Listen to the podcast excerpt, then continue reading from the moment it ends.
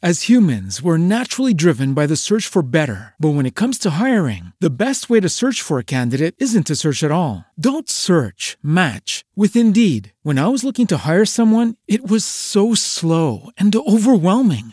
I wish I had used Indeed. If you need to hire, you need Indeed. Indeed is your matching and hiring platform, with over three hundred fifty million global monthly visitors according to Indeed data, and a matching engine that helps you find quality candidates fast. Ditch the busy work. Use Indeed for scheduling, screening, and messaging so you can connect with candidates faster. And Indeed doesn't just help you hire faster. ninety-three percent of employers agree Indeed delivers the highest quality matches compared to other job sites, according to a recent Indeed survey. And listeners of this show will get a seventy-five dollars sponsored job credit to get your jobs more visibility at Indeed.com slash podcast. That's Indeed.com slash podcast. Terms and conditions apply.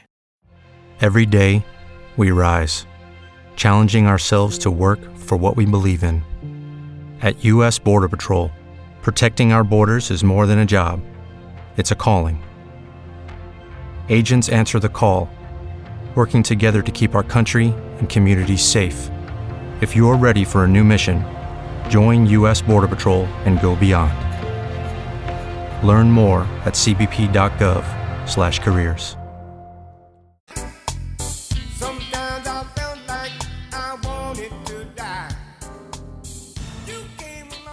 K C A A Loma Linda, ten fifty A M, one oh six point five F M, and now one oh two point three F M. I'm Tom Busby, C N B C. U S carriers have canceled at least four thousand flights because of Hurricane Irma, still clobbering the Caribbean and expected to slam into Florida this weekend.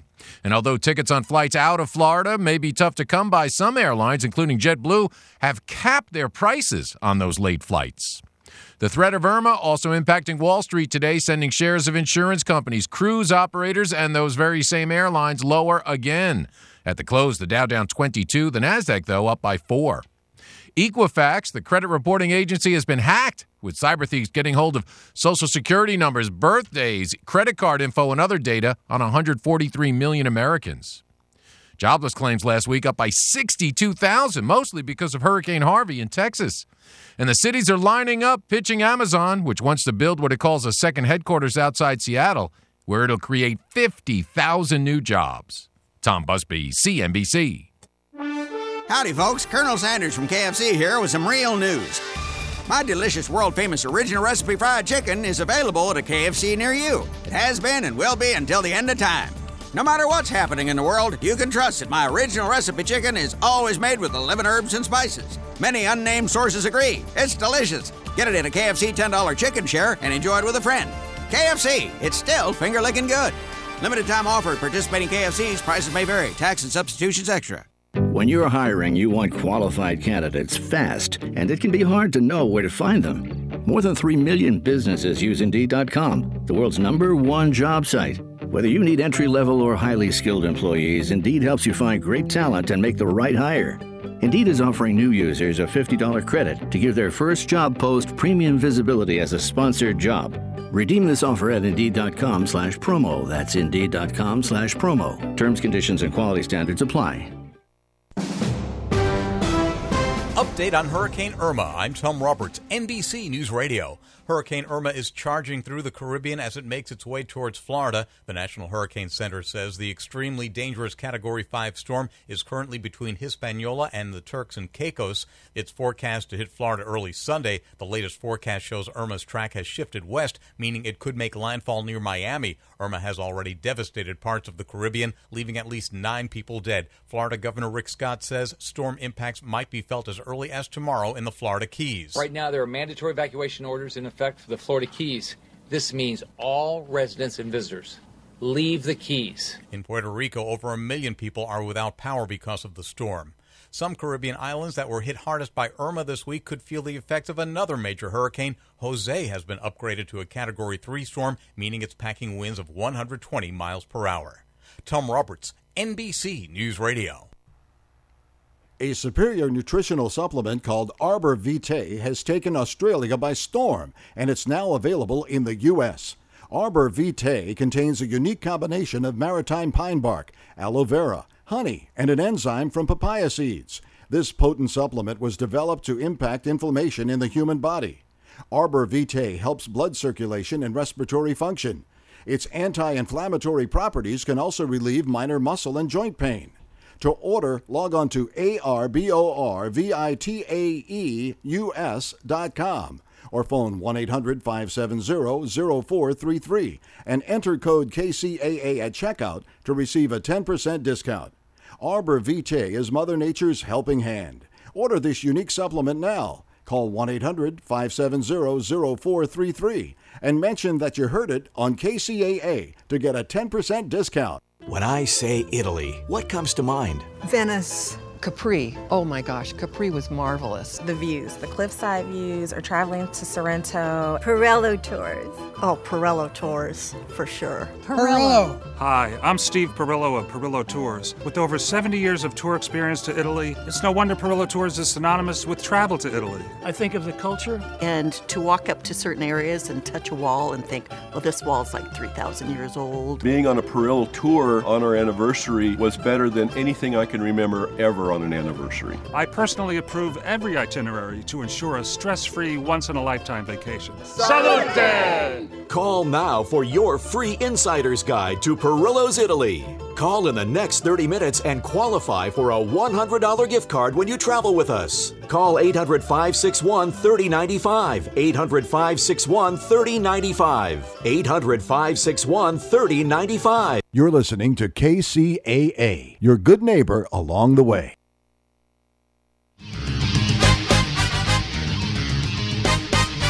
And now, ladies and gentlemen, it's time for the greatest real estate investment show ever. Here's the flip-flop investor himself, Todd Bayer. Hey, everyone. Welcome to the Flip-Flop Investor Show.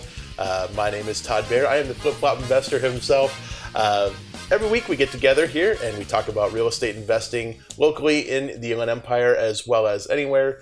Every week we like to bring on a local expert, or sometimes we bring on new people to talk about real estate investing and their adventures in it so far. Uh, but today we get to have an expert, somebody who's been in the industry now for, what is it, about twelve years? twelve, thirteen years, yeah. thirteen, yeah. So uh, very special guest. Very, We're very glad to have Aaron thank Norris you. Here. How you doing, Aaron? Good, thank you. Um, glad to be here. Well, that's good. Uh, it was uh, quite a little adventure getting here today because we had, since we had our last meeting and we had all this camera equipment, yeah, off, off of the, the you know, this other location, we're like, oh, we need to go back and get all this stuff. So, yeah, it was um, a little delayed, but, you know, a little late, but worth the wait. We're I here. Think. Well, great. Yeah.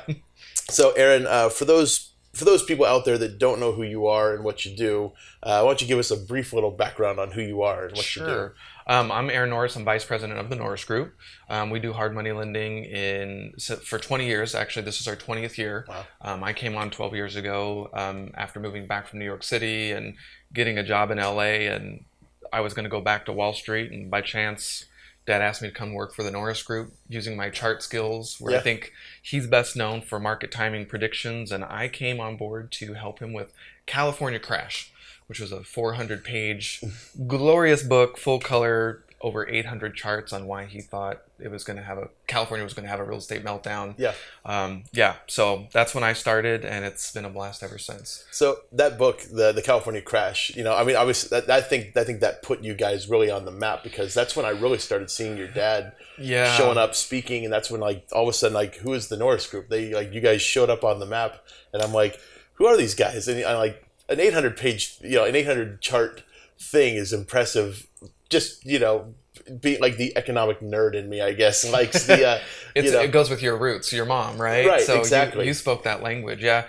In ninety-seven, he wrote the California Comeback, and it was he. My dad got stuck in Palm Springs doing a new construction project. If you've ever heard him talk, it's one of his favorite stories. But it was, it was. A really pivotal point in his career, talking about how he got stuck, run the full page ad in the Palm Springs paper, paper and not one single phone call on these eight properties. And he really had to solve that issue on his own. And he was like, why did nobody predict, uh, predict this, see it coming? So it was, you know, I don't think people really appreciate back when he started doing this research, it was him with microfiche. He bought one of those microfiche machines. They were in our garage, this huge box with these tiny little, yeah. you know, and looking the through data, looking through she looked through all the papers trying to find out if anybody had predicted the outcome. So ninety-seven was his first one, but he wasn't on the map, and people were like, meh. Yeah. He got his shot. Um, the, um, the Real Estate Research Council got a hold of it and sort of gave him a little bit of a platform, um, and they were shocked when it came true. Yeah. So by the time California Crash came along, he had already sort of had a little bit of a reputation. Right.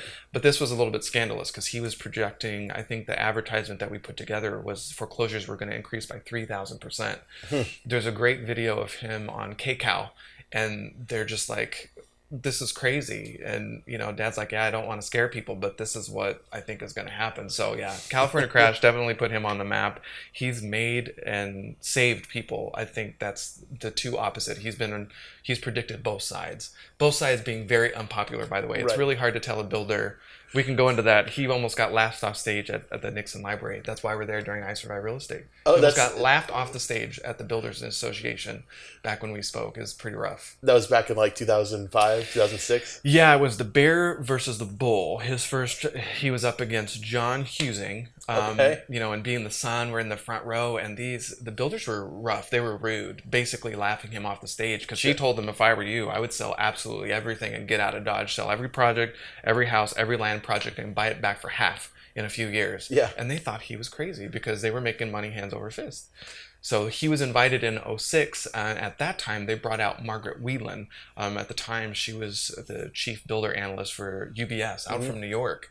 And she called him a squirrel chasing a nut. I mean, she was just as rude, but the builders were starting to get uncomfortable at that point. Right. Sure enough, everything happened, you know, roughly the way he said it would and whatever. We only just gotten back invited back to the Builders Association last year for the first time since oh six. So now they're curious again. yeah. Should they actually, should they actually like, continue these projects? Or bad. Yeah. So yeah, it's been a fun ride. Um, so going back to like two thousand five. Well, so the, the Real Estate Research Council, which is at Cal Poly Pomona, that was yep. a group that my mom was a part of. Okay. Uh, she was a part of that when your dad came on because oh, she was she was one that. of their appraisers that did one of the, she would appraise homes in Moreno Valley every single year. Oh yeah, they have great, value. they have really, really great data. If you're not familiar, familiar with Cal Poly Pomona's Real Estate Research Council, they have a report that they do in Southern California mm-hmm. and Northern California, and they do a few very cool things. They're tracking building permits, they're tracking existing and new uh, construction data for existing and sorry new homes, um, employment. Uh, it's a really juicy report, and the yeah. board is made up of some pretty cool people.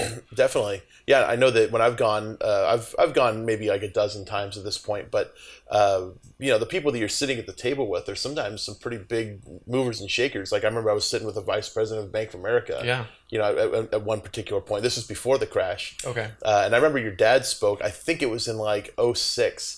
Like maybe September-ish or something like that, where we're getting, you know, much, much closer to the to that pivotal point when IndyMac, you know, went under a New Century and all that. Right. Uh, but we, haven't heard uh, those names in a while. Oh, man. Yeah, I know. But they uh, were at that point, and I, I remember your dad talking. He was saying, like, get out. And I had just bought my first flip, and I'm like, no, not yet. You know, like.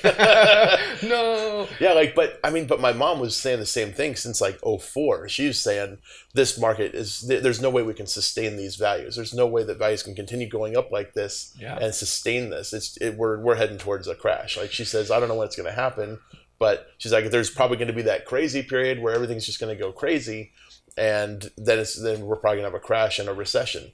And so she didn't expect it to be a national thing. She expected it to be more localized at first, but you know it uh it, yep. yeah the whole country was drinking the Kool-Aid, so. Uh, yeah, it was, and it was hard deal. not to. I mean, you've got these loan programs you where you you breathed and you got this loan that was ridiculous. yeah. You know, you cut lawns and you're a landscaping engineer, right. and five hundred thousand dollars loan, no problem. Sure. Actually, it was funny. When I, when I first started working for um, the Norris Group, we were on an office on Van Buren, and I'll never forget, they were building those McMansions up there. Right. And I decided at one lunch break to go up there and tour one of the five thousand square foot homes of new builder. And the realtor actually gave me a rough time because I was just like, oh, you know, I'm looking to buy. At the time, I wasn't a homeowner yet. My dad told me not to buy, which was... He saved me personally right yeah, out of the gate, probably a few hundred thousand dollars. Um, but she gave me a hard time because I sort of scoffed on the nothing down, whatever loan program they were pushing. She was probably getting a kickback if she could get people into that program. But I'm like, why would I sign up for that? She's like, everyone's doing it. Yeah. It was sort of that. It was just a crazy time. And then the appraisers how could you honestly appraise things? You had comps. Yeah. So if you're basing your appraisals on comps, there was really, their hands were tied. There's nothing that they really could do to stop it. It was tough, you know? Yeah, I remember. And, and, and I remember at that time, because I was helping run my mom's appraisal office, we were frequently getting calls from brokers just calling around to every single uh, appraiser asking for what they called a value check. Mm-hmm. They want us to basically run comps and tell them what our value would come in at before they'd even give us the assignment. Mm. You know, and because they wanted the high number. They wanted the highest number they could right. possibly get, because they're trying to push through a six hundred thousand dollars loan mm-hmm. on a twelve hundred square foot house in Moreno Valley. And I'm like, what? You know, so they would end up, you know, hiring very inexperienced appraisers that just needed the work so badly, oh. you know, and those those appraisers, unfortunately, had some pretty rough times with litigation later on, because, you know, yeah. their appraisals got called into question on some of those loans. So um, um, and my mom kind of made a shift into litigation where she was the expert witness. Smart. You know, because she had all the data. She's always kept all the data yes, for all does. The sales, you know. So she's, uh, and the Research Council stuff data is also great. She's always used all that stuff too. The magic in that data too is it's very long term. Mm-hmm. Um, a good case in that is Dad actually called, I think it was somebody at CoreLogic that was asking about the interest rates. They had published some report, and he asked Leslie Appleton-Young okay. at that Real Estate Research Council, like, well, there was a comment made like, this is the lowest interest rate or whatever. And Dad's like, how do we know that? And she's like, got the data from CoreLogic, go back to CoreLogic. They're like, oh, well, we only have data back to so-and-so. Yeah. So that's when him and Sean O'Toole went back to Washington, D C, Library of Congress. As humans, we're naturally driven by the search for better. But when it comes to hiring, the best way to search for a candidate isn't to search at all. Don't search, match with Indeed. When I was looking to hire someone, it was so slow and overwhelming. I wish I had used Indeed. If you need to hire, you need Indeed. Indeed is your matching and hiring platform, with over three hundred fifty million global monthly visitors according to Indeed data, and a matching engine that helps you find quality candidates fast. Ditch the busy work. Use Indeed for scheduling, screening, and messaging so you can connect with candidates faster. And Indeed doesn't just help you hire faster. ninety-three percent of employers agree Indeed delivers the highest quality matches compared to other job sites, according to a recent Indeed survey. And listeners of this show will get a seventy-five dollars sponsored job credit to get your jobs more visibility at Indeed.com slash podcast. That's Indeed.com slash podcast. Terms and conditions apply. Nerd alert. Yeah. And, you know, looked all the way back to, I think it was the late eighteen hundreds. And we can honestly say these interest rates are nothing we've ever seen in a lifetime. Right. In so, the United States. In the United States. Right, right, right. So interesting. Yeah. So it's, uh, so before the crash, you guys were, were you just, just lending, right? No, no, no. Dad was still, um, we were doing the education piece. My brother came on and they were building out Rosamond. So no, they were, okay. Dad was still flipping. They was, uh, were moving into manufactured homes, uh, new construction. Mm-hmm. So, you know, Dad uses his market timing information to dictate what we do as a company. Sure. So we've always had sort of both the investment piece and the lending piece. And I think that also is really important because mm-hmm. you've got your finger on the pulse of what's going on. So um, when I came on, the lending had definitely slowed down a little bit because we were warning people. So obviously yeah, that's gonna, yeah. not going to be super aggressive on the lending side. Right. Yeah. So then uh, I guess I guess one, one question I should ask is, did you guys carry anything through the crash? Oh yeah, for sure. Um, we got stuck with some stuff. Um, matter of fact, we're building on some lots that we took back in oh six. So it's just the name oh, of right. the game, yeah. And they're going like to end up, you did, or lots you did loans on, or were those lots just... we did loans on that we had to end up taking back. Mm. Um, yeah, we're going to end up constructing new houses, and you know, you make the best of it. Yeah, yeah, um, yeah. It happens, you know, even in, in good times. But yeah, you just. Work them, work, work them. Yeah, work, yeah, work through and do what you can. We kept, we had one rental through the through the crash. Actually, Stephen, my partner, you know Stephen, uh, mm-hmm. him and my mom did a, a flip okay. together uh, in Paris, in the city of Paris, and they, it, it was in escrow, ready to close, and oh, that's New Century was the lender. Oh. Like, it was like the worst possible lender on that on that particular loan. But and it was scary because once it started going down, it was like every month it was like boom, boom. Yeah. It was hard to chase it. Yeah, so. Like once it started crashing, I mean, I would I would say it was probably out here around April, May, around that time of two thousand seven. Yeah, is when we started seeing the hits coming. And I remember we all went to an auction. You guys were there at the Hyatt right over here in Riverside. Mm-hmm. uh, with uh, it was a Hudson and Marshall auction, and they were auctioning off like five hundred R E Os or something like that, some crazy number, which wasn't even that crazy. But you know, I, I remember I did my homework on all those five hundred. I had I had opening bids on all of them, and I go and I'm not seeing anybody bidding. People I expected to be bidding weren't bidding on anything, and I'm mm-hmm. like, am I the idiot in the room? Like, why am I bidding on properties right now to buy? Yeah, you know, even you guys weren't bidding on a lot. I kind of expected you guys to be bidding on a ton of stuff. Well, it, you know, I have to hand it to my brother. My brother Greg is just, he's so good at so many things. Operationally, he's a data nerd as well, like my dad. And mm-hmm. he's just, he's been in the building industry. He just knows his costs. I mean, he's so good at that. So um, they weren't super aggressive, especially out of the get-go. And you also had to assume you were building in losses every month. Not losses, but you knew prices were going to come down. So the fact that he was able to fix and flip during two thousand seven to two thousand ten, like, yeah. uh, you know, that's not easy to do. Yeah, and we were only doing buy and hold, right? Because I didn't want to have to account for the potential downside. I just wanted cash flow to make sense. Right. So rents didn't go down. Rents went up. So because that happened, I was able to say, okay, well, if rents are at this level, I can buy it at this price knowing that I will have cash flow. I, you know, and in hindsight, you always wish like you held on to more. I mean, he ended up holding on to a few, and we launched our long-term, at the time, it was in two thousand nine, we launched an eight point, sorry, a nine point nine percent eight-year program. I remember that. At the time, there was a few things that were very controversial about that. Number one, we were below ten percent, which I was like, what? Hard money below ten percent? Yeah. And then the term, eight-year, people thought we were crazy. Mm-hmm. But when looking back in oh nine, banks would not look at any investor. Yeah. They had been totally burned by an investors versus, mm-hmm. you know, we had a lot of investors in California who just walked away from everything. So there was no lending.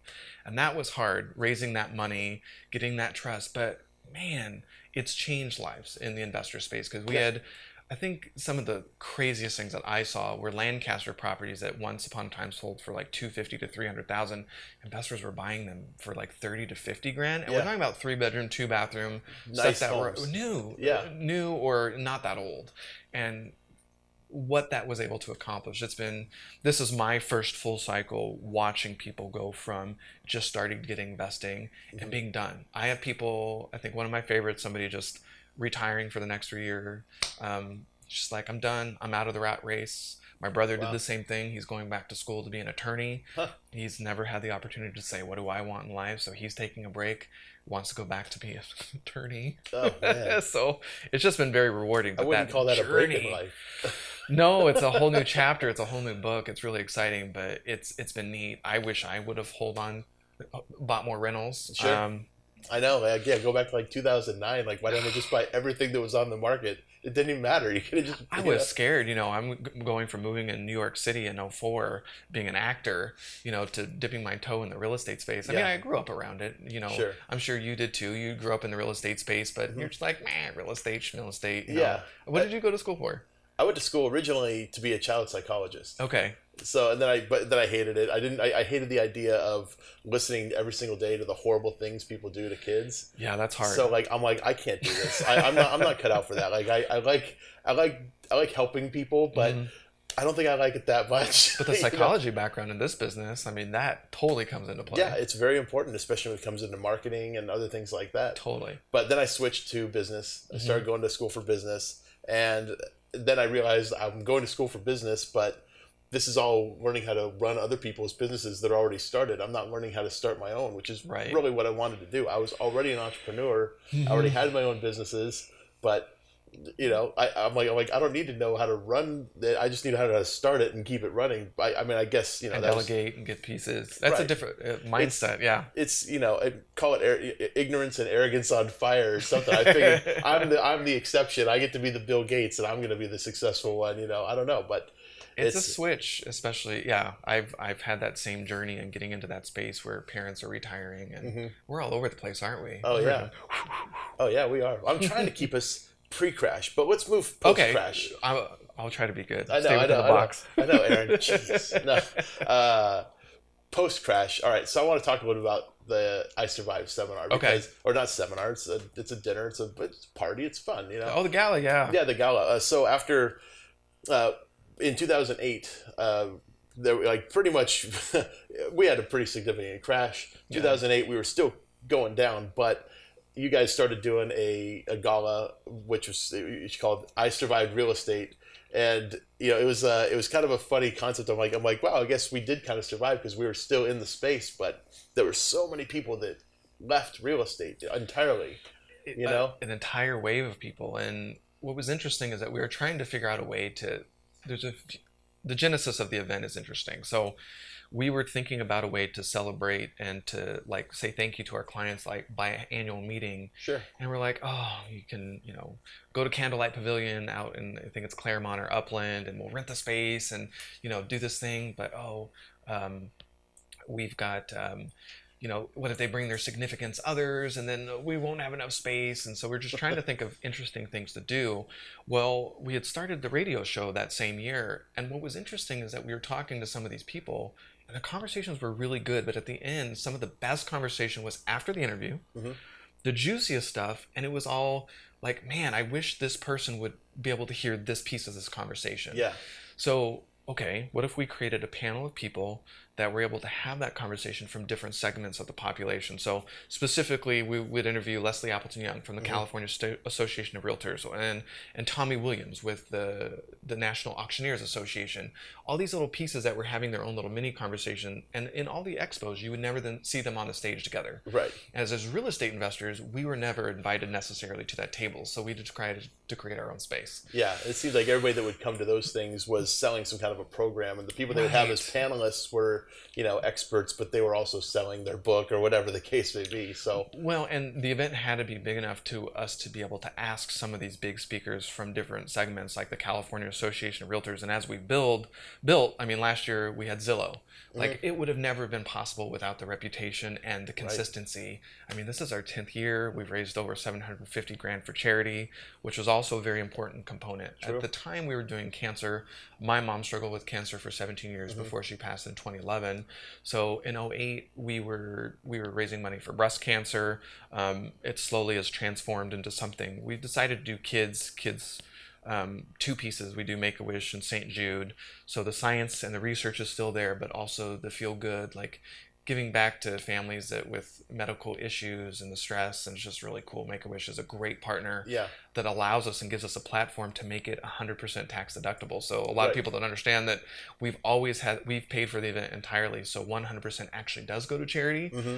And that also plays a role in getting these speakers. Like we've never had to pay for a speaker. And right. some of these speakers, if you did have to pay them, are minimum five figures. You know, running yeah, a club, I know. I'm sure you run into people who are like, yeah, that's going to cost you ten grand. You're like, oh, okay. Yeah, it's tough, especially if you want to bill the person. You know, if you want to like, if you want to put them on the bill, like, you know, we're going to have Leslie Appleton-Young. If you want to put her name on it and like, you know, sell it based upon her reputation, then, yeah, you know, it's it, they yeah, they want the money for it. So, and rightfully so, they've earned their position where they are. So it's not like it's not entirely wrong, but it's just it's expensive. And if it you're is. trying to do a nonprofit thing like our club, you know, our club, we're not trying to make money doing the club, you know. So having people come is free. Like we, you know, we don't pay the speaker to come talk. I know you spoke at it. Yeah, you know, it's I, just. I think we gave you valet. I think we uh, we bribed you with a little did. valet. You parking. gave you a valet voucher at the Mission Inn, which was lovely. Yeah.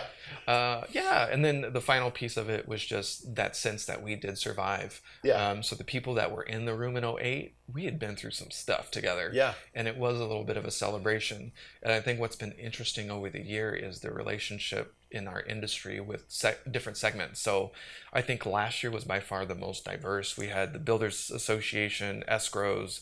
Um, we're supported consistently every year by different association of realtors. Mm-hmm. Um, the mix is just bizarre, and it's just the highlight of my year. It's really, really cool. Yeah, it's a lot of stress. I know putting it together because it's oh. it's a big event. You know, I know like all the moving parts and stuff, and like you know, people don't realize that you have to like decide. Okay, do we need three bartenders or four bartenders? Like, how many people do we really need? You know, how many tables do we luckily, need? Where are they all going? Uh, luckily, we've had that same, and I don't know why they've been so good to us, um, but we've had the same team, and honestly between the the um the vendor that handles the food and the catering, I don't have to worry that about that anymore. They know exactly what we need. It's the same team. I hug them once a year. I'm like, you guys are rad. Yeah. I don't have to worry about it. And same with the A V. They've been dealing with that oh, event cool. since the very beginning. So that's on automatic pilot to where I can focus on media, speakers, and over four hundred people who attend live, and then the live stream, because that is enough. Right. I think people think the Norris Group is a lot larger than we actually are. Right. yeah, yeah. You guys, your, your office, what do you have, about like ten people? About ten people full time, yeah. And we've had the same, most of the same team in place for twenty years. Yeah, yeah. It's uh, so at the event, uh, I, I know, like we went. So I, I was at the first one because you guys, you guys yeah, ended up right. giving away seats because you know the first one. Yeah, it, people were just like, "What is this?" And it was on. You learn a lot of very painful lessons. That very first year, we had an auction, and we had everything from a, a basketball. Oh yeah, it was just bizarre. Yeah, the silent auction. And people didn't know what it was. They're like breast cancer, real estate. Like there was no connection, and we learned that there was too many messages, especially yeah. with it being too new. And and it took a while. It took probably three years to find our stride and to get the messaging across. And they're like, okay, finally, but it. It took some time. Yeah, but now we, we call it like it's an, it's an event that people absolutely have to go to because the conversation among the panelists is it's you don't get that anywhere else. And there's there's no there's no forum for them to really have a conversation amongst each other. You know, where you get like uh, Sean O'Toole from Property Radar talking with Leslie Appleton-Young and the Builder Association and Zillow. Like Zillow is a big deal. A lot of people are kind of looking at Zillow right now because of the moves they're making. Instant offers, yeah. And Doug Duncan from Fannie Mae, oh, yeah. he's ended up being such a good friend. And there's been two speakers. One of them was him, and one of the, one one of them was the Mortgage Bankers Association. Mm. Pulled me aside when they were deciding to do it, and they've sort of had to step aside because I I don't. think people realize this. The people who step into those volunteer positions at the at the national boards, like the Mortgage Bankers Association, mm-hmm. the National Association of Realtors, um, Pat Combs told me the year that she was uh, chair, I think she was in oh eight or oh nine, she spoke three hundred times wow. during that year. It's like your full-time job. Yeah. So when somebody comes up to me and is like, just so you know, this is one of the highlights of my year, and I absolutely love doing this event. It's so rewarding and so cool to hear that from Doug Duncan and then one of these other chairs. You're yeah. just like, that's cool. yeah, the uh, I, I think it's nice, too, because it's a black tie event, so yeah. everybody puts on their tuxes, and it's not something... I mean, real estate investors, we're not the most uh, refined group of people, but uh, it's kind of nice to have like a, an event like that. You know, I put on a tux, and, you know, we go to it and stuff, so it, yeah. it's pretty fun. You know, everybody gets their nice gowns, and plus, a lot of people don't meet the spouses of a lot of people that are involved. Like, you know, you might know somebody, but you don't meet their spouse, so you get to meet... Sometimes you only get the spouse to come one year, especially if they're not into data and real estate, because they're like, oh my God, that's yeah. so boring. I know. Um, it's like nerds only. But the other nice thing is that we get the pictures from people, because you're right. People don't dress up. I've had wives just be like, thank you so much. Yeah. My husband never dresses up. Yeah. The one time a year. We get really nice pictures, and I have people use it for their profile picture. So yeah, the pictures alone for as a company, yeah. you really get some some... some usage, which is really fun. Yeah, plus the Nixon Library. It's a it's a cool place. Say what you want about Richard Nixon, but... I know. You know. As humans, we're naturally driven by the search for better. But when it comes to hiring, the best way to search for a candidate isn't to search at all. Don't search, match with Indeed. When I was looking to hire someone, it was so slow and overwhelming. I wish I had used Indeed. If you need to hire, you need Indeed. Indeed is your matching and hiring platform, with over three hundred fifty million global monthly visitors according to Indeed data, and a matching engine that helps you find quality candidates fast. Ditch the busy work. Use Indeed for scheduling, screening, and messaging so you can connect with candidates faster. And Indeed doesn't just help you hire faster. ninety-three percent of employers agree Indeed delivers the highest quality matches compared to other job sites, according to a recent Indeed survey. And listeners of this show will get a seventy-five dollars sponsored job credit to get your jobs more visibility at Indeed.com slash podcast. That's Indeed.com slash podcast. Terms and conditions apply. Every day, we rise, challenging ourselves to work for what we believe in. At U S. Border Patrol, protecting our borders is more than a job. It's a calling. Agents answer the call, working together to keep our country and communities safe. If you are ready for a new mission, join U S. Border Patrol and go beyond. Learn more at cbp dot gov slash careers. No, but the office, the, the like they, they have an, they have a replica of the Oval Office inside of the of the yes, library, the, which is cool. The renovation that they did last year. Now there's an Oval Office, and this year that's where we're going to take the pictures. Usually it's been in yeah. the picture hallway. This year we're moving it. We're paying a little extra to the space, so um, I'm really excited because the space is a replica of the Oval Office. It looks incredible. Yeah. Um, and if you, if you've never been to the Nixon Library, there's an East Room replica, replica as well. That's where we have the actual event. Yeah. And that's pretty spectacular too, especially veterans that are in the space for the first time. Sure. They walk in. It's just really cool to get their yeah, reaction. With all the Vietnam War stuff that happened. Yeah, yeah, it's it's pretty spectacular. And just we've thought about moving it so we can expand, but we've just decided, you know what, when it sells out, let's let it sell out. Yeah. And then allow it to be that space because it's so special. Yeah, it feels special. It's yeah, it's a good spot. It feels it feels cool being in there, you know, with all the because let's be honest, that space is not convenient to anyone. No, yeah, on like, a Friday night. Well, it's tough too because afterwards we were talking about this last night actually because we were thinking like we were all talking like what are we doing afterwards. Because I know a lot of people go back to the hotel. The hotel, that's where everybody in, stays. Is that in Irvine? Where it's at that? The West End in Irvine, uh, Costa Mesa Costa by Mesa. The plaza. Uh, because not only do our speakers stay there, we're close to the airport, um, but we also have um, we have like forty or fifty people flying in from out of state, and mm-hmm. a lot of them stay there. We're actually, we just upped our block um, because so okay. many people are staying there. So it's just like an after party. Yeah. So yeah, we, I know we've gone to that the last few years uh, to the little after party thing. It's fun. So like I say, anybody that's interested, it's, well, it's sold out now. So yeah, and the only year. the only way to get tickets is contacting people like you who might have tables that you've I committed think we're to. Sold out. Are you? I oh, think that's we cool. Might be. Yeah, we've got a lot of people who waited to the last minute, and we sold out really quick this year. So it just we feel very blessed. We don't take it for granted. Yeah, and it's hard because you're putting it out for free. We're live streaming. Housing Wire has come on this year saying that they are going to live stream it on their Facebook channel, which is cool, and we're constantly testing things with some of these bigger brands, which yeah. is really quite an honor as well. And then we put it out on YouTube and the radio show after. So the fact that people still mm-hmm. want to show up and be part of it and donate to charity is is pretty cool. Yeah. How, uh, so it's it's on September twenty-second. September twenty-second, uh, Friday night. And how do, how do the people watch the live stream on that? Um, this year, you'll probably be able to go. We'll post all the information on i survive real estate dot com. We've had a lot of uh, things you don't think about as a marketer. Right. Uh, up until, I don't think we can say that we've ever had the same streaming service one time. We've tried all these different services along mm-hmm. the way. Facebook worked last year, so I guess this is the first time we'll ha- we'll be doing a Facebook-only stream. Um, we've been shut down by Google Live Stream. Uh, you can't have music on. If you have music on in the background and you don't think about it and mute that from your, your pickup, oh. YouTube blocks you, and you immediately get blocked from all your Google. Oh, because you're just trying to, you know. Well, they're like, this is copyrighted information, and then you're wow. people don't see the behind the scenes, but you're like, oh, you've got you know hundreds of people watching online, and you've just ruined the experience, and they're all upset. You're like, yeah. I'm sorry. Is that what happened last year? Um, no, it did not. We know that that's an issue now, and we specifically the soundboard makes sure not to pipe in that music. Okay. So it's just uh, you know, rough lessons learned, uh, all the way to emails. You as a sponsor get that long email from me, but right. it's been an email that's been ten years in the making. Oh, I know. Knowing everything. Got to make sure your people come dressed up. Don't come in shorts. You're going to get embarrassed, and then they're going to be mad at you. Yeah, exactly. Yeah, that's a good email to send out to all the people that you're going to have so come sit at your table. To, well, we really rely on you guys, too, as the sponsors. Uh, you put together the tables because it would be really difficult for us to handle yeah. four hundred people live and all the changes that come with that. Very true. It's very cool. So it's a great event. If you can, check out the live stream or check yeah. it out later on, on on YouTube or on the uh, is it the Norris Group website? Yeah, or on the I, we'll play this year to see if we can find out. Our industry is just not on Twitter. Um, maybe as Facebook Live grows, we can have a little bit more of a conversation sure. there. But it's very political as well. A lot of people are like, why don't you take questions from the audience?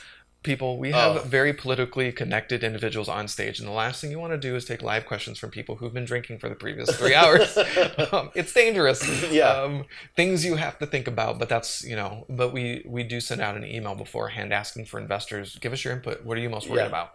And so, uh, one thing we should also probably talk about is the Roni Award, which is an mm. award you guys created, which sort of honors Jim Rohn yeah. and all the contributions he made, uh, but then it also it's meant to honor other people that are equally as influential in the in, yeah. in the real estate investment space. So uh, last couple of years, let's see, I think you had Ward Hannigan one year. Ward Hannigan, Jack Fullerton, and Mick Blackwell. Um, and this year's special for our tenth anniversary, we're bringing out two favorites from Florida, Peter Fortunato and John Schaub. Yeah. I know John Schaub, and this is weird, you know, John Schaub changed my investor life forever. Mm-hmm. Um, I don't know if we should go down. Let's focus on the Roni, and we can yeah. talk about that if we get to it. But the yeah, the Roni Award, we call Jim Rohn's estate and just say it. Jim Rohn is one of my dad's favorite mentors. Mm-hmm. Um, got to listen to him speak live at one of our Millionaire Makers. He was actually one of our speakers, so we had a connection with him and his family. Um, so we're like, we just want to honor him, create this award. It's like a lifetime achievement slash mentor award. And then we just have this whole industry of people who are so giving, mm-hmm. who are not the gurus, right. um, charging fifty thousand dollars for coaching programs. Oh, sure, yeah. But these are like in the trenches, real deal people who have given so much of their time and talent to our industry. And it's just been fun. We uh, we have this big glass award, and it's heavy. I say award isn't worth a hill of beans unless you can really hurt somebody with it. Yeah. That's how you know it's a really good award. Um, and it's just fun. We we can't surprise people anymore. Um, the very first one we did, we surprised Jack Fullerton. He didn't know it was coming, and oh, that was did? cool. Yeah. But doing some of the other things that we do, it would just be impossible. I would never be able to get John Schaub. Like, I think John Schaub is coming in from Australia, and okay. Peter's flying in from Florida, Florida, but so we can't be like, surprise. Yeah, be exactly. Like, why am I attending this again? Right. Yeah. so, and so, and it's John- going to become a cool piece of the event. John Schaub is, I mean, he, like, a lot of people can attribute attribute their success to him. He wrote Building Wealth One House at a Time. It was that book, book that changed my my life. Yeah. The combination of my dad and John Schaub have been magical. I think a lot of people approach this business in a very scary way. There's there's so many different ways to do the business. Mm-hmm. It's very dependent on what market you're in. So here in California, Uh, you know, if we were talking seven years ago, we were talking about a foreclosure crisis. Sure. And so the ways to buy properties, trustee sale, foreclosures, short sales, you know, equity sellers. Yeah, what what equity sellers? They're like, my house is still worth six hundred thousand dollars in oh. Rio Valley. You're like, never mind, I can't talk to you right now. Yeah, exactly. Like, I'm sorry to tell you, but it's worth one forty now. Right. And so now it's completely changed. Yeah. So it, it's, especially in states like California, with that swing. Well, when I started with Dad, like the thought, I thought in my mind, I had built up the scenario, like if I'm going to make it in real estate, I'm going to have to be a flipper. And that just really stressed me out because mm. I had a full-time job. I was very connected to the community. I worked a lot in nonprofits, sometimes up to twenty hours a week in the nonprofit space as well at night. Sure. So um, it just seemed overwhelming. And then I went to my very first seminar. I saw John Schaub, Uh, Miller, and Peter Fortunato. Number one, I was completely overwhelmed. Um, but it was something at that seminar he said about the one house a year yeah. for the for the next ten years, pay him off, retire. Yeah. And I was like, that's it? That's, that's it. all I have to do. I listened to Dad. I didn't I didn't make any stupid decisions, and it completely changed my net worth in my life. Yeah. I remember at that time, like, because I was I was selling off rentals. I remember because you were you, I think you had gone at that time, and I remember we went and looked at a few of my rentals at that time. Yeah. And you were you were in the market, uh, but we ended up selling them to a hedge fund because it was just, you know. Oh, did you? Is yeah, that what you ended up doing? We sold okay. them to uh, uh, Invitation Homes. We sold because they they were buying and they were paying way too much for them. So I'm like, yeah. take them. I don't, you know, I don't want them anymore because I got tired of dealing with rentals. Yeah, and tenants. It's definitely, I'm learning that too. I decided I wanted to be a property manager, and now I'm like wanting to get out of the property manager right. business. I just have a few too many, and I don't feel like I'm. I probably is the biggest sucker. Like, I love being a landlord, but I need to probably hand it off to somebody who really knows what they're doing. Yeah, and it's tough because you have to be tough. Yeah. You know, you have to be firm. Not not necessarily tough or mean, but you got to be, you know, like, look, the, the least you agree to is that you'd pay on the first. It's late by the fifth. And I'm sorry. It, and it's stick a late to it. Fee. Like, yeah. I understand you have problems. You got fired from your job. Like, you have to be consistent. Yeah. Yeah, but it's still, it's like, that's what we agreed to. If you can't afford to live here as your friend, I think you should probably move. You know, like, that's, yeah. you know, like, you can't afford to live if you lost your job. Like, I'm not going to cut you a break on your rent. Yeah. You know, like, you wouldn't expect an employer to cut you a rate on your on your paycheck because, like, this is my paycheck. I need this paycheck. Yeah. And so it's hard to explain it to them, but. Yep. I think one of the best people I learned about mentality-wise, at least in uh, in property management, would be Dave Tilney. Right. With his hassle-free property management. And it's almost made me think I should get back into it, but I'm like, ah. But it's still, yeah. it's still, in, it's management intensive. It is. I guess that's what I don't like about it. It is time, and you know, it, it's something you really have to be careful of because um, laws change um, depending on area, and yeah. you just have to be really careful. And I definitely don't feel like an expert. I enjoy it.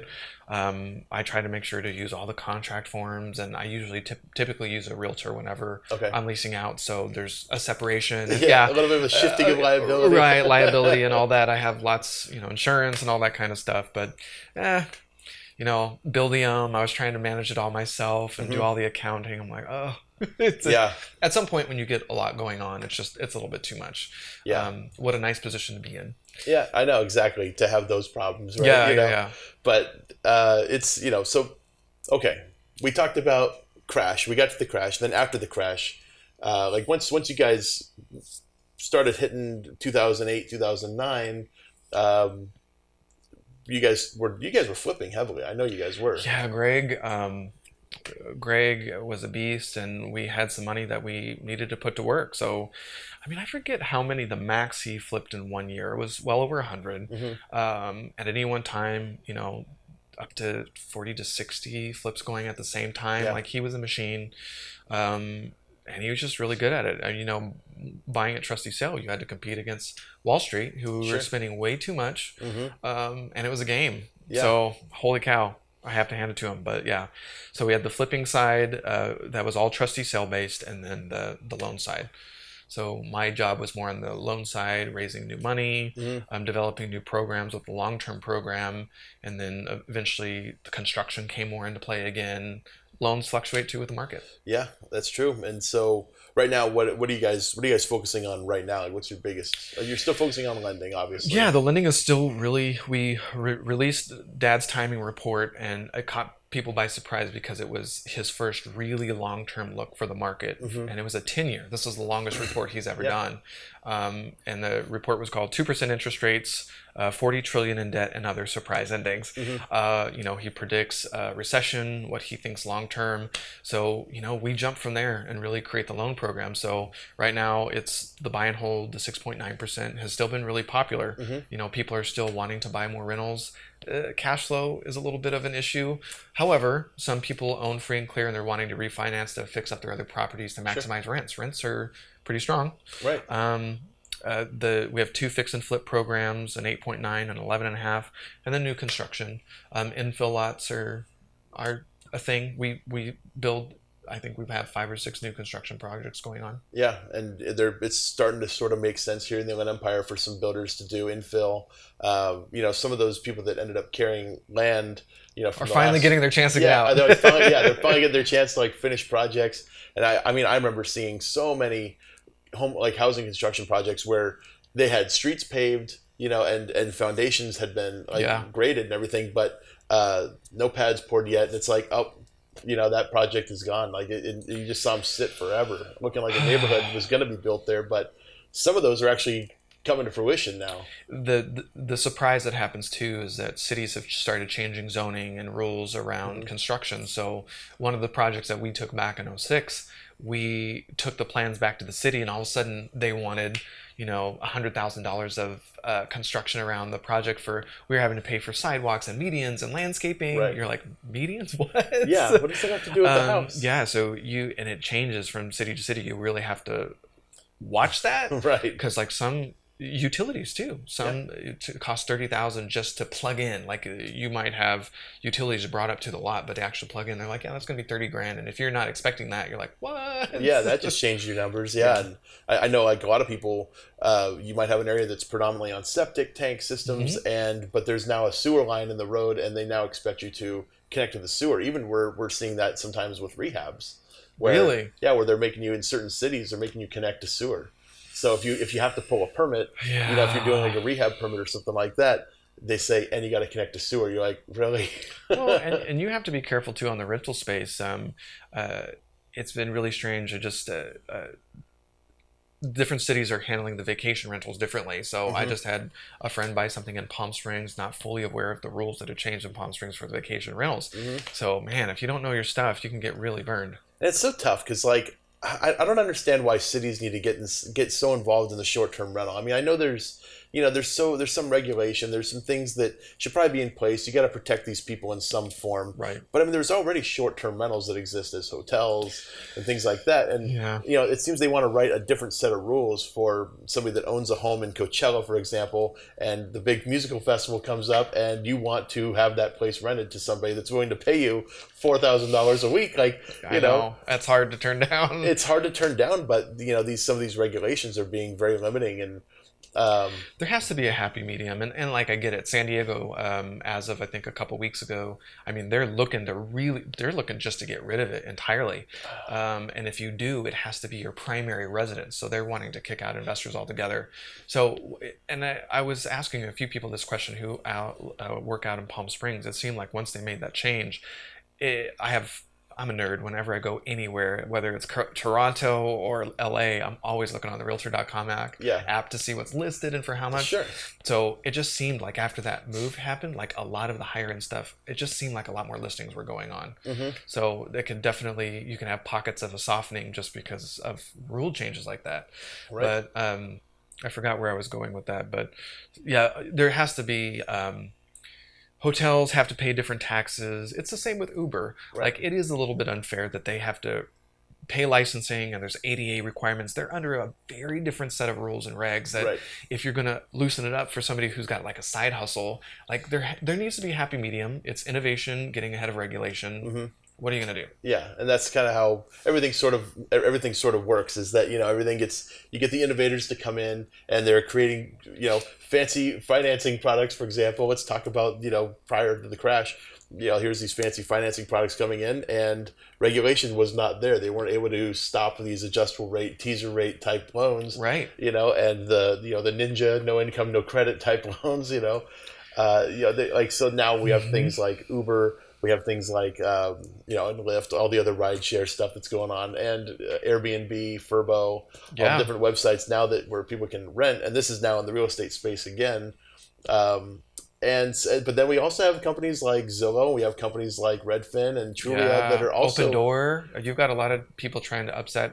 Some are a little bit more conspicuous about what they're trying to do, and others sure. just like, cut out the middleman. A K A Realtor, yeah. uh, Zillow has come out and said, no, that's not our goal. And it's interesting. Instant offers, if you're not familiar with it, it's basically where a consumer goes to Zillow mm-hmm. and says, okay, I want to see what a Realtor thinks they could give me, get me if I listed it the traditional route versus right now it's only fifteen um, institutional, Wall Street, right. being to offer them on all cash because uh, they're looking to lock in the properties. And I don't know how long it takes to get back.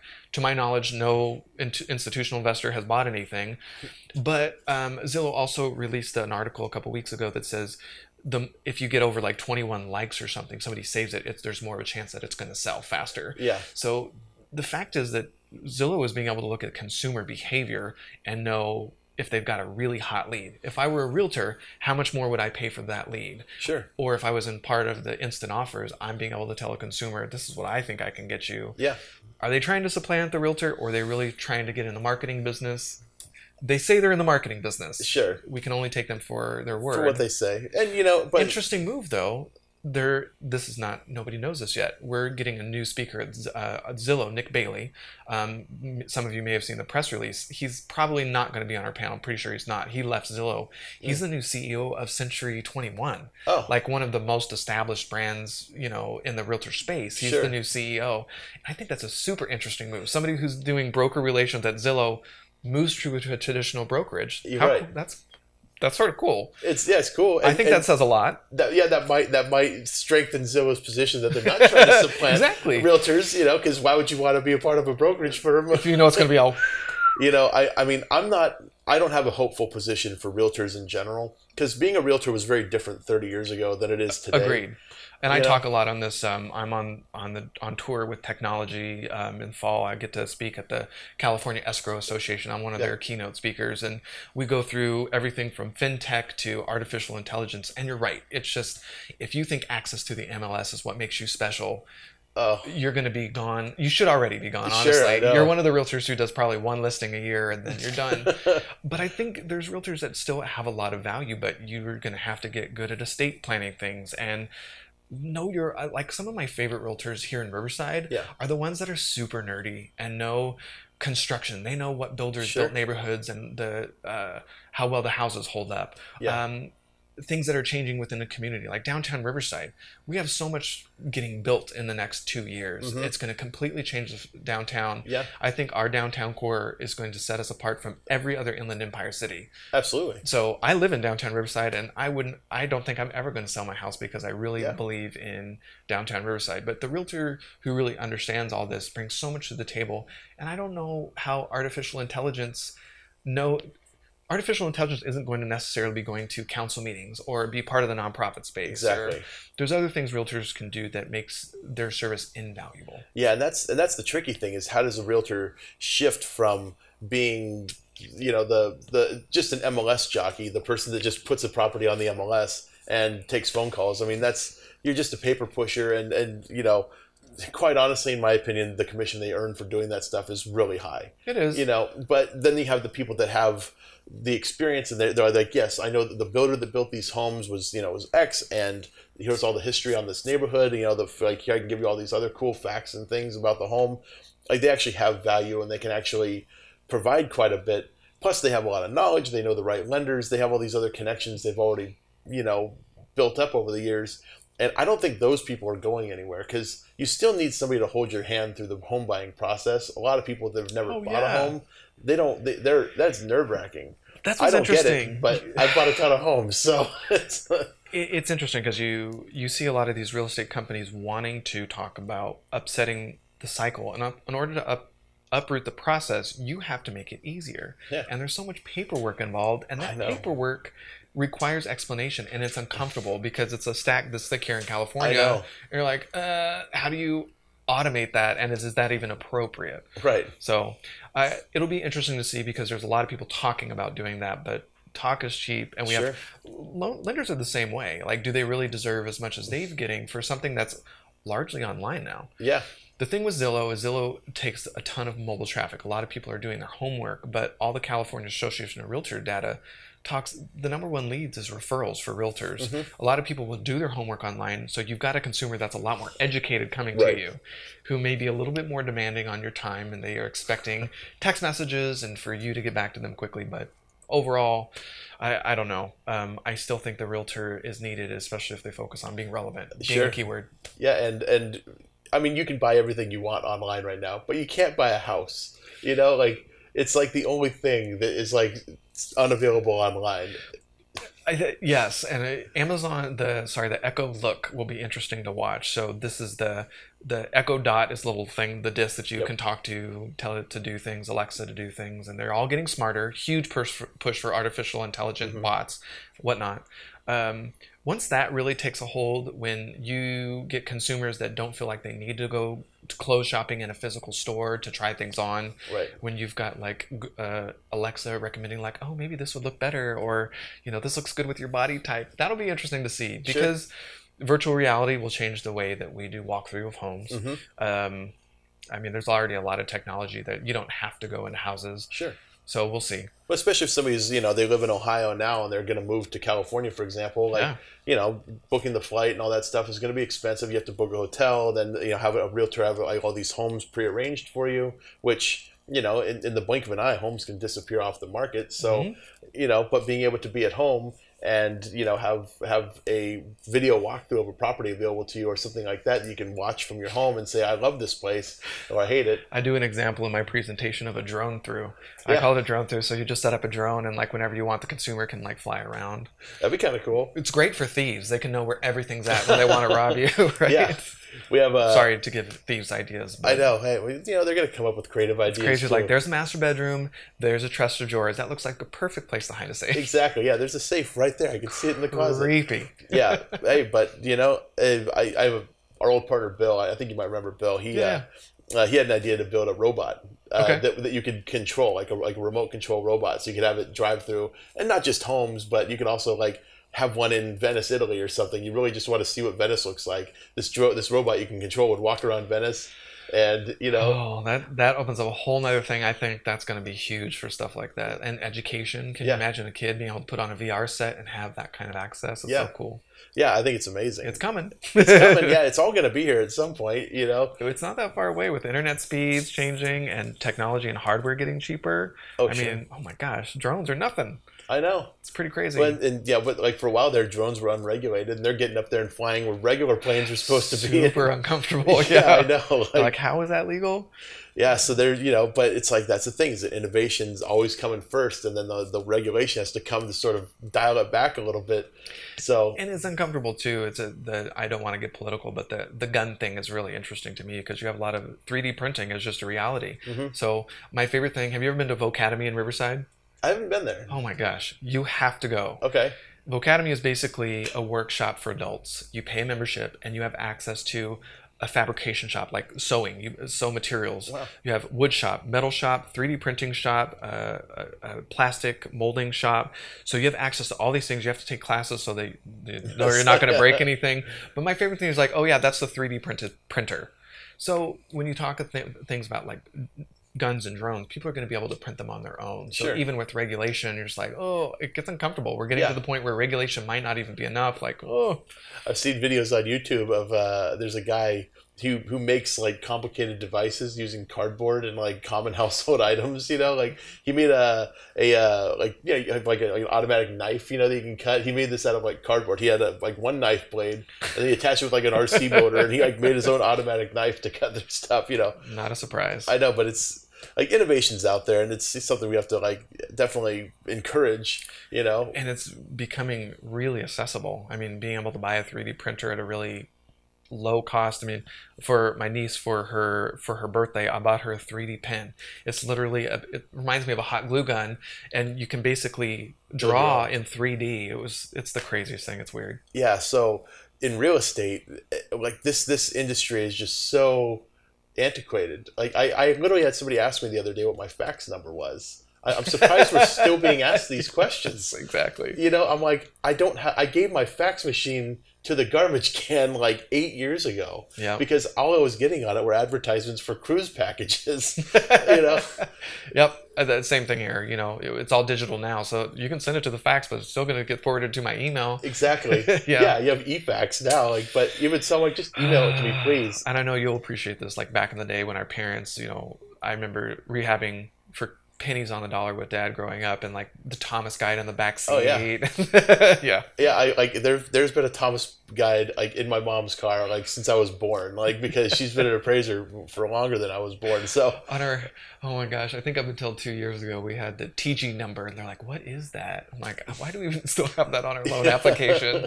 Thomas Guide number. Yeah, the T G number. I know. We we, we were talking about yesterday because the M L S has changed a lot too. So yeah. we used to we do all of our comping through the M L S.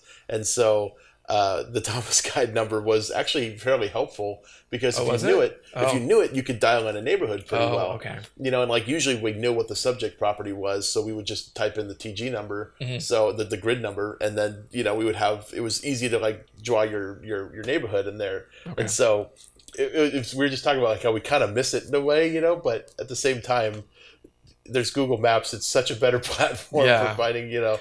Pop down on the street and just look around and see, do I want to be here? Yeah, I'm waiting for them to have, like, be able to walk through the neighborhoods at night and see what it's like, the sound level. Like, wouldn't oh, that yeah. be cool? Just be like, oh, average decibel level. Sure. yeah, average decibel level. You know, like, is my neighbor, like, uh, you know, are they constantly fighting there? Or, you know, are they right. playing loud are music? Or dogs in the background. I sure. mean, there's just so much opportunity for technology to improve. So, yeah. Anything's so, possible. I guess going forward, the Norris Group, you guys are going to continue to loan and mm-hmm. do that kind of stuff. It's a it's a very solid business. You guys are, you know, you guys are the gorillas in the lending space here in Riverside. I love being a gorilla. or, you know, you guys are the big you guys are the big time. So it's not, you're small, but we've been around for a while, and we're gonna we're expanding into Northern California. We've been doing more loans up in the Greater Sacramento area. Mm-hmm. It reminds me a lot of Riverside, and then Florida. There's a huge opportunity in Florida. We've been flipping out there for the last. Well, we've been building and flipping probably for the last four or five years, and we just think it's a really interesting opportunity. We have a lot of investors ten thirty-one exchanging. Yeah. Um, they want to move to an investment. They bought, you know, nineteen seventies, nineteen eighties mm-hmm. at the bottom of the market. It's sometimes tripled in price. Yeah. They don't want to get slaughtered, so they're like, all right, what can we move to? The rents are strong in Florida, so it's been fun. The insurance cost is insane in Florida. Yeah, a little bit different. Yeah, so bit different. It's, but it's, that's kind of what keeps the prices low. You know, in a way, because you know you have to be able to justify paying like twenty thousand dollars a year in insurance. Mine's not that much. It's not that much. No, I've heard some places it can get that high. Probably, you have to be careful. And condos are an opportunity, but also a cost. And you have to be careful right. with. I won't even pretend to know all the stuff around bankruptcy and H O As. I know some of them are having problems. Yep. I'm, so I don't, I don't ugh, H O As. Oh yeah, tell me about it. H O As are a lot of fun. Um, so going forward, yeah, you guys are doing some some lending. Yep. You guys are continue doing the flipping, and uh, things are going great. Sounds yeah, like. We're gonna focus more on the education. We launched the portal a few years ago, and so we're uh, upgrading as we after we migrated digitally. We're upgrading everything, uh, bringing in experts on the different topics to you know round things out and make yeah. them more robust. There's just so many different ways to do the business. We can't be the expert in everything, but our goal is just to be a really good source for people to get educated at a reasonable price and hopefully to the point where they do lots of loans with us. Yeah, definitely. Well, I appreciate you coming out, Aaron. Thanks, Thanks for coming on fun. the show. And uh, yeah, we'll have to. As humans, we're naturally driven by the search for better. But when it comes to hiring, the best way to search for a candidate isn't to search at all. Don't search, match with Indeed. When I was looking to hire someone, it was so slow and overwhelming. I wish I had used Indeed. If you need to hire, you need Indeed. Indeed is your matching and hiring platform, with over three hundred fifty million global monthly visitors according to Indeed data, and a matching engine that helps you find quality candidates fast. Ditch the busy work. Use Indeed for scheduling, screening, and messaging so you can connect with candidates faster. And Indeed doesn't just help you hire faster. ninety-three percent of employers agree Indeed delivers the highest quality matches compared to other job sites, according to a recent Indeed survey. And listeners of this show will get a seventy-five dollars sponsored job credit to get your jobs more visibility at Indeed.com slash podcast. That's Indeed.com slash podcast. Terms and conditions apply. For the ones who work hard to ensure their crew can always go the extra mile, and the ones who get in early so everyone can go home on time, there's Grainger, offering professional-grade supplies backed by product experts so you can quickly and easily find what you need. Plus, you can count on access to a committed team ready to go the extra mile for you. Call, click Grainger dot com, or just stop by. Grainger, for the ones who get it done.